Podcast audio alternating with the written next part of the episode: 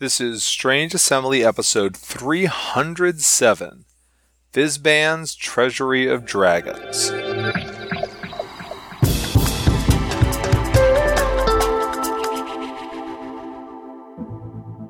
I'm Chris Stevenson, and this is Strange Assembly, your tabletop gaming podcast.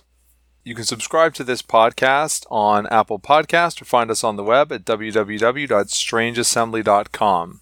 As you could tell from the title, this episode is about Fizban's Treasury of Dragons, the new Dungeons and Dragons 5th edition book releasing in October 2021.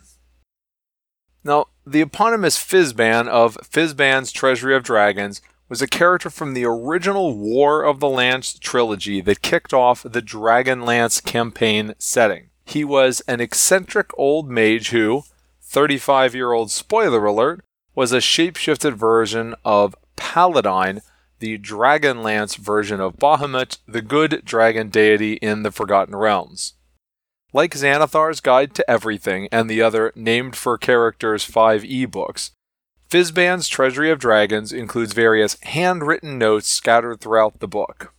Unsurprisingly, the book focuses exclusively on the dragon part of Dungeons and Dragons, with a few new character options, new dragons, more information on existing types of dragons, and a lot of discussion on using dragons in campaigns.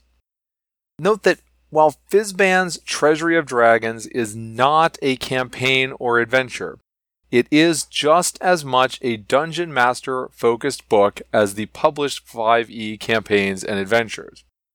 Fizban's Treasury of Dragons will be of the most value for a DM who crafts their own campaigns and adventures and who wants to have lots of dragons around, but wants to infuse that experience with some distinctive personality. The very short highlights of this book are 1. There's new Dragonborn variants. 2. There are new dragon themed subclasses for the Ranger and the Monk. There's a whole new set of five neutral psionic dragon types, and because I grew up with Dragonlance, there are stats for all of the Draconians. Now, to go through the contents of Fizban's Treasury of Dragons in detail, I want to start with the Gem Dragons, and I want to start with them, even though if you're in the physical book, they're kind of in the back because they're sort of interwoven into a lot of the stuff that goes on in the book. The Gem Dragons are a new set of five dragons Amethyst, Crystal, Emerald, Sapphire, and Topaz to go with the existing metallic and chromatic dragons. Somewhat like how the chromatic dragons have Tiamat and the metallic dragons have Bahamut, the gem dragons have Sardior. The figure of Sardior predates Fizban's Treasury of Dragons as a lesser deity who was the dragon god of psionics and the neutral gem dragons. In the mythology presented here, which I believe is new, Sardior is presented as the first dragon created by Bahamut and Tiamat, who then helps them create the chromatic and metallic dragons. This mythology presents the dragons as the very original inhabitants of a first world that was later in- invaded by deities from the outer planes, which resulted in the fragmentation of the first world into the various worlds of the material plane and the spread of the creations of those invading deities. The true dragons, then, are the most pure embodiments of the material plane, while most other beings, humans, dwarves, and the like, are combinations of the material plane and an outer plane. Think of it as the Dungeons and Dragons versions of Cartesian dualism. The gem dragons are, however, still psionic and still typically neutral, right? So metallic good, gem neutral, chromatic evil, right? Again, now the, the five dragon types, there's the amethyst dragons, they're the mightiest of the five. They're able to manipulate gravity and they deal force damage with their breath weapon. It's supposed to be almost like a mini singularity in their mouth that they then release the energy of. And then that breath weapon not only does damage, but it can reduce the target's speed to zero. You'll see that with all of the breath weapons of the gem dragons. They don't just do damage, they have some secondary effect when you fail to save. Crystal dragons are connected to the positive energy plane. They're very shiny, and their breath weapons deal radiant damage and can also heal the dragon. Emerald dragons are uh, secretive, and their breath weapons deal psychic damage and can disorient the victim. Sapphire dragons are on the sneaky, ambushy side of things as well. Their breath weapons deal sonic damage and can incapacitate. Finally, topaz dragons are linked to the negative energy plane. Their breath weapon deals necrotic damage and can weaken affected targets. All right, so now that we've got those gem dragon basics, let's back it up a little bit and go to the player options, right? Because this is primarily a DM book, but of course the player options are going to be the most widespread interest. Uh, and the biggest addition is probably that there are three new Dragonborn variants, right? Makes sense for a dragon focused book. Right? The baseline Dragonborn in the player's handbook can pick any of the five chromatic dragons or any of the five metallic dragon types. They get resistance to damage of their ancestry's type, you know, acid damage, lightning damage, whatever. And they also get a breath weapon that's either a 30 foot line or a 15 foot cone that's dictated by which of the ten they picked. Now, in Fizban's Treasury of Dragons, there are three variants that are called Chromatic Dragonborn, Metallic Dragonborn, and Gem Dragonborn. All three of these are new, right? A Chromatic Dragonborn is not quite the same as a standard Dragonborn who has chosen a Chromatic Dragon ancestry. Overall, all three of the new variants are somewhat more powerful than the standard Dragonborn. All three of them still get that damage resistance. All three of them get breath weapons, but the breath weapons aren't quite the same. The damage scales differently. It starts out a little bit lower. For example, at first level, it does 1d10 or on average 5.5 damage instead of 2d6 for an average of 7. And then, you know, at the higher levels, it'll do more damage. So once you get up to 17th level, it does 40, 10, or an average of 22 damage instead of 5d6 or an average of 17.5.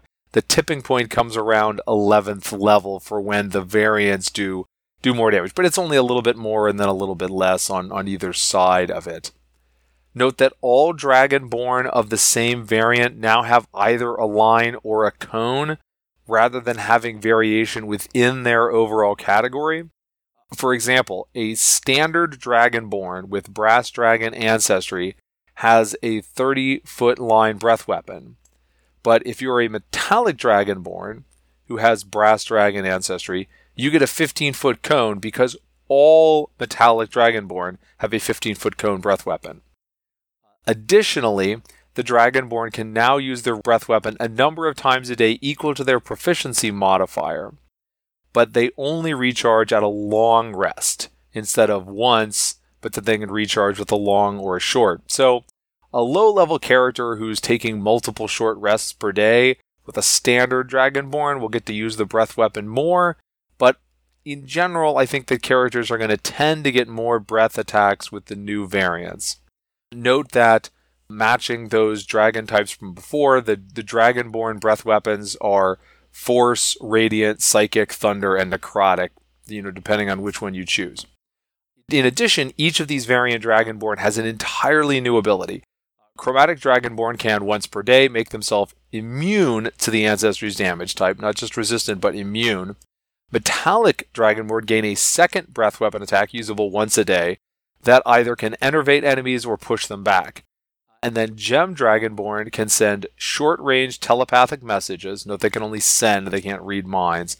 And then they can briefly fly once a day. So, like I said, you if you're interested in Dragonborn, you get several new options. They're slightly more powerful. In addition to that, the other main player content is two new subclasses a monk subclass, the Way of the Ascendant Dragon, and a ranger subclass, the Drake Warden. The Way of the Ascendant Dragon is probably most familiar to folks as the Order of the Platinum Dragon, which is a Faerunian monk order dedicated to Bahamut as the Grand Master of Flowers. Magic the Gathering players may recognize this as the guise Bahamut takes in his Planeswalker card in the set Adventures in the Forgotten Realms. Way of the Ascendant Dragon monks seek to emulate dragons and achieve spiritual unity with the material plane. Because remember, right, we're now presenting dragons as the most pure original manifestation of of life on the material plane. These monks gain several immediate benefits upon choosing the subclass at third level. They can take a reroll on an intimidation or persuasion check. They get to learn a new language, presumably draconic if you know if the character didn't have it already. They then get the ability to deal acid, cold, fire, lightning, or poison damage when they do an un- unarmed strike, and they get a breath weapon usable several times a day. That's damage will then later scale with the character's martial arts die. At higher levels, characters will be able to get an aura that can scare things or resist damage, and eventually a much bigger breath weapon, and blind sight, and another area of effect attack. But you're getting a lot of it loaded up right there at third level when you choose the subclass. For the Ranger, Drake Wardens are a pet or mount subclass, except instead of getting a normal animal companion, they get a Drake. At third level, the Drake mostly goes around looking cool, but also increases the damage from one melee strike a turn by 1d6. At 7th level, the Drake grows wings and becomes big enough to use as a mount, although it's not big enough to both fly and use as a mount. It'll get that later. Plus, it grants damage resistance. At higher level, the Drake Warden gets their own breath weapon, the Drake gets even bigger, does even more damage, that sort of stuff. I mean, honestly, the Drake Warden beats the pants off of the basic Beastmaster Ranger from mechanical terms, although that's kind of a low bar, what with Ranger being mechanically the weakest of the when you're looking at the, the player's handbook base versions. Other player stuff, uh, there are some dragon themed spells. Uh, there wasn't really anything that lit my world on fire. There was kind of a, a cool them- thematic third level spell called Ashardalon Stride that lets the caster move faster and run around and avoid attacks of, and not get attacks of opportunity and then damage anything they run by. But it's hard to see the damage output of that matching the damage output of a more traditional AoE spell. Might be more useful. There's uh, Raulothim's Psychic Lance, that's named after an Emerald Dragon, by the way, that's got decent damage and it has an uncommon damage type, psychic, and the saving throw to avoid it is intelligence. So, you know, if you're the sword who likes to have different damage types and different saving throws depending on which target you're going after, that might be of interest. Magic items are really a DM thing. I'll include them here in the player discussion because I know players like to see new magic items. But there are 13 of these. More than half of them are legendary, so you're not going to see them in campaigns all that much. As I've already talked about the Dragonlance campaign setting, so you'll be unsurprised to know that I'm most interested in the Dragon Lances, which are a classic and iconic weapon from that setting. In their five E iteration, Dragon Lances are plus three weapons that then deal extra damage to a dragon, but also let a nearby friendly dragon take an extra attack if you have one. This uh, represents how in Krynn, you had right these knights who would wield the dragon lances. They would ride the good metallic dragons into battle against the, the evil chromatic dragons. On the more practical utility items, right on the uncommon end, you've got a dragonhide belt plus one, which seems to be the most useful of these more basic magic items. It's monks only. It increases the save DC of all of their ki features, and it can regenerate ki points once a day. Seems really pr- pretty handy for most monks. There's also a little bit more magic item wise. It introduces the concept of hoard magic items, which are basically a, a normal sort of item that has become magic because it has sat long enough in a dragon's hoard and it can become more powerful depending on how old the dragon is and how long it's been sitting in the hoard. There are also draconic gifts, which is another you know, one of these random awards that a DM might choose to gain out, like you might get a blessing from a deity or something like that. And you might get one of these when if you kill a dragon in a great battle or if you do a great favor for a dragon. A couple of them seem a little good, a couple of them seem a little, you know, not particularly useful at all. Such is the way of the world. But that's really it for the player content. After that, everything really is Dungeon Master focused. The, the, the first basic unit of this is that there are new bestiary entries, right? So in addition to the five gem dragons, which I already talked about, the new bestiary entries tend to fall into a few categories. There's legit new dragons. There's deep dragons, were right kind of like the Drow or the Duergar, but they evolved from dragons instead of elves or dwarves. Moonstone dragons, who are dragons from the Feywild. Then there are dragon adjacent creatures who have the dragon type but are not true dragons. Like there's dragonnels who are commonly used as mounts, lion drakes, and then just sea serpents. There are also entities who are in one way or another what's left of a dre- dead dragon. Obviously, you know, some of these are already out there, like the Draco Lich, but here we get a draconic shard, which is when the mind and will of a deceased gem dragon gets stuck in an item. There's a dragon elder brain, which is what you get when a, an elder brain takes over a dragon to use as yeah, basically a mobile brine pool. There are ghost dragons, and then there are hollow dragons, which is a voluntary sort of undeath so that the dragon can continue to guard something. There are also things like dragon blood oozes and dragon bone golems, but these are basically just someone else making something out of dead dragon parts. Additionally, there are some beings who come into the existence from the sheer magical oomph of dragons, such as animated breath weapons or an eye drake, which is what you get when a beholder dreams too long about that dragon who's been ruining its day. And of course, as I noted earlier, there's a full array of draconians. The draconians were originally designed for the Dragonlance campaign setting, where they have these specific names Baaz Draconians, Sivak Draconians. Draconians are created from the corruption and destruction of dragon eggs. In Krynn, in the Dragonlance campaign setting, this was specifically of metallic dragon eggs, and depending on which kind of metallic dragon egg was being used, would change which kind of draconian you got. That explicit connection does not have to be there if you're outside of Dragonlance. So here, you still got five types, but they have more generic terms. So there are Draconian Dreadnoughts, which is the equivalent of Sivak Draconians, Draconian Foot Soldiers, are Baaz, Draconian Infiltrators, Kapak Draconians, Draconian Mages, or Bozak Draconians, and Draconian Masterminds, or Aurak Draconians. Other than how awesome they are from having, you know, been in Dragonlance and a classic monster in that setting, the most mechanically noteworthy thing about the Draconians is their death throes. Uh, right? They all have these very spectacular death throes. You know, they they turn to stone to trap the weapon in the body that you just used to kill them, or they dissolve into acid that goes over everyone near them, or they just literally blow up. That kind of thing.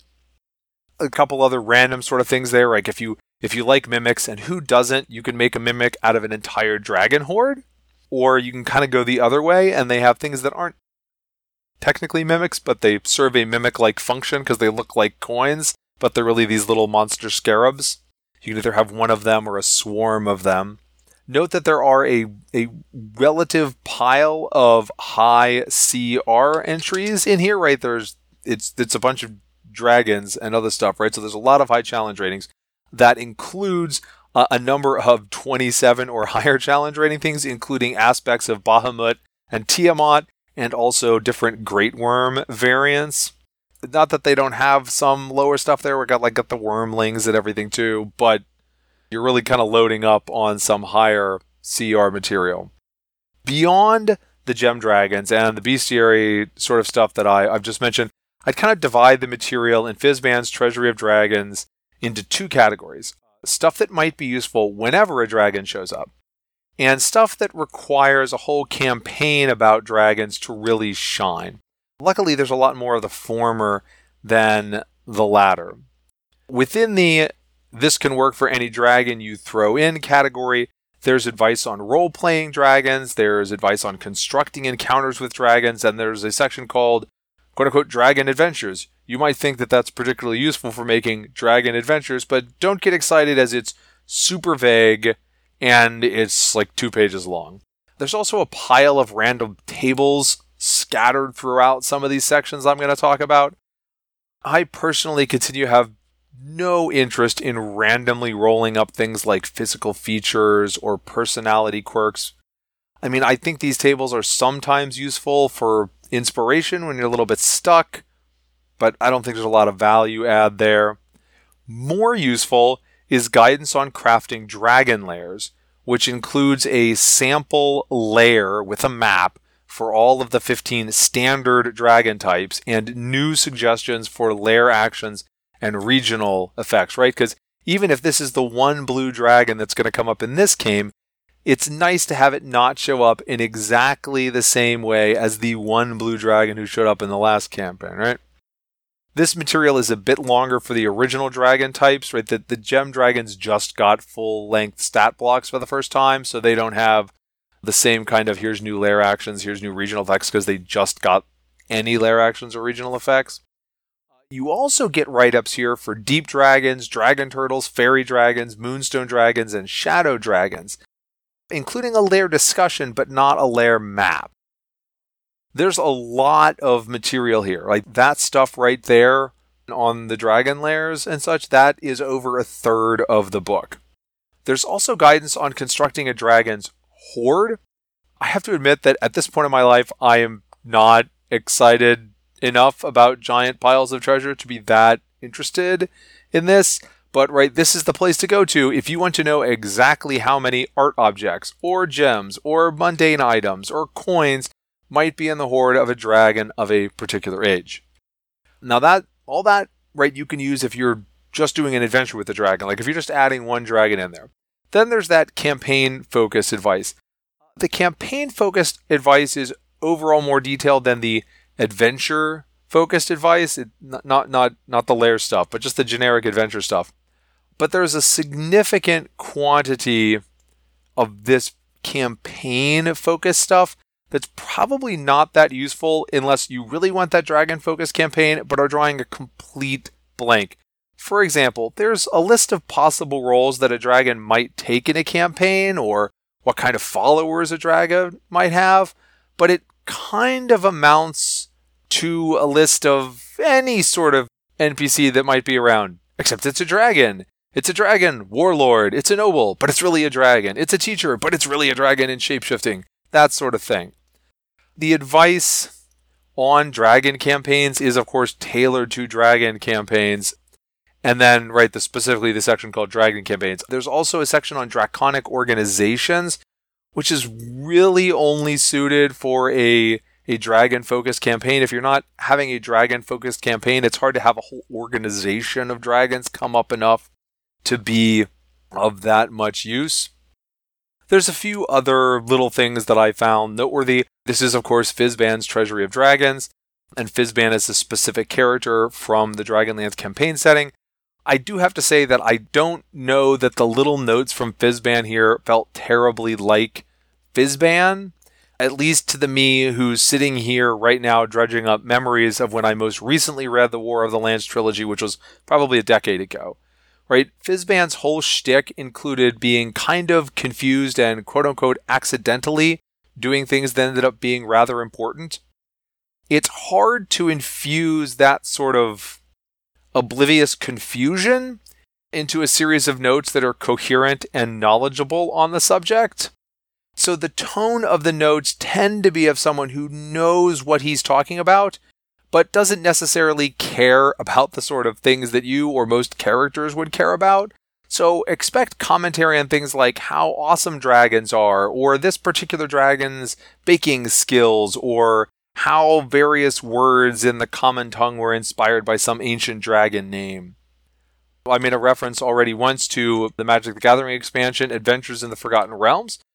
If you play Magic or you looked at that expansion online, you may notice that there's actually a significant overlap of the art between those two. So, right, when I flipped through this book, my 11 year old was like, Ooh, ooh, look, that's Dragon Disciple, that's Dragon Disciple. Ooh, I know that card. So, you've got that in there. So, final thoughts. To kind of go back to where we started, right? Fizban's Treasury of Dragons isn't an adventure or a campaign, but it is just as DM focused a book as an adventure or a campaign book is. There are a few new player options, and then the rest of the book is really only for the DM. While adventure and campaign books are aimed at a DM who wants things all laid out for them, which is the camp I'm usually in, Fizban's Treasury of Dragons is for a DM who wants to craft their own tales, and of course wants those tales to involve lots and lots of dragons. players looking for a greater tie-ins to dragons will like getting, I think, the three new Dragonborn variants. After all, being a Dragonborn is the most straightforward way to build a draconic history into a D&D character.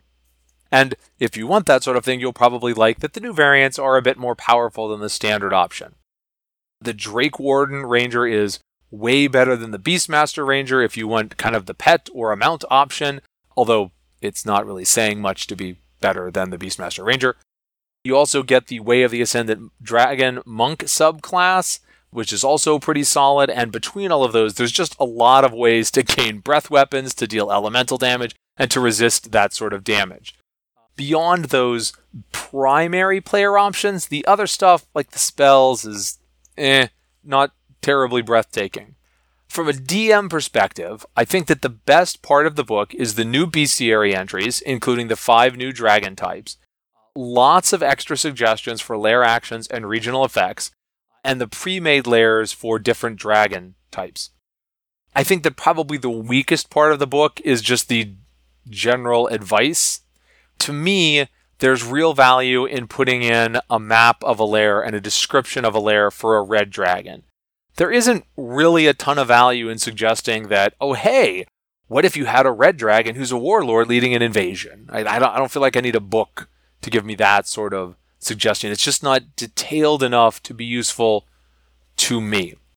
Although I would also note that in that big, huge lair section, alongside with the great suggestions like, again, lair actions and regional effects, there's also a decent amount of space taken up by much less useful suggestions like what sort of art objects different dragon types might have in their lair.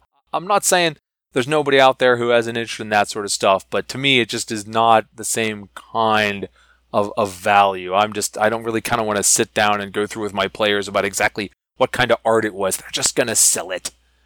So overall, Fizban's Treasury of Dragons will be at its peak value for the DM who wants to add more dragon content to their games while not repeating the same old dragon types and personalities. It may also be a value to old reviewers like me who want to go back and relive what we can of Dragonlance from our youth because this is probably as close as we're going to get. You've been listening to the Strange Assembly podcast. You can find this podcast on the web at www.strangeassembly.com, or you can subscribe to it on the Apple Podcasts app, Google Play Music Store, or at whatever your preferred podcatcher is. If you look for the Strange Assembly podcast on your preferred podcatcher and you don't find it, please let me know so I can fix that situation. You can reach me at chris at strangeassembly.com. I always like to hear your comments, criticism, and other feedback. You can also reach us at the usual social media. We are at Strange Assembly on Twitter, facebook.com slash Strange Assembly, and at Strange Assembly on Instagram.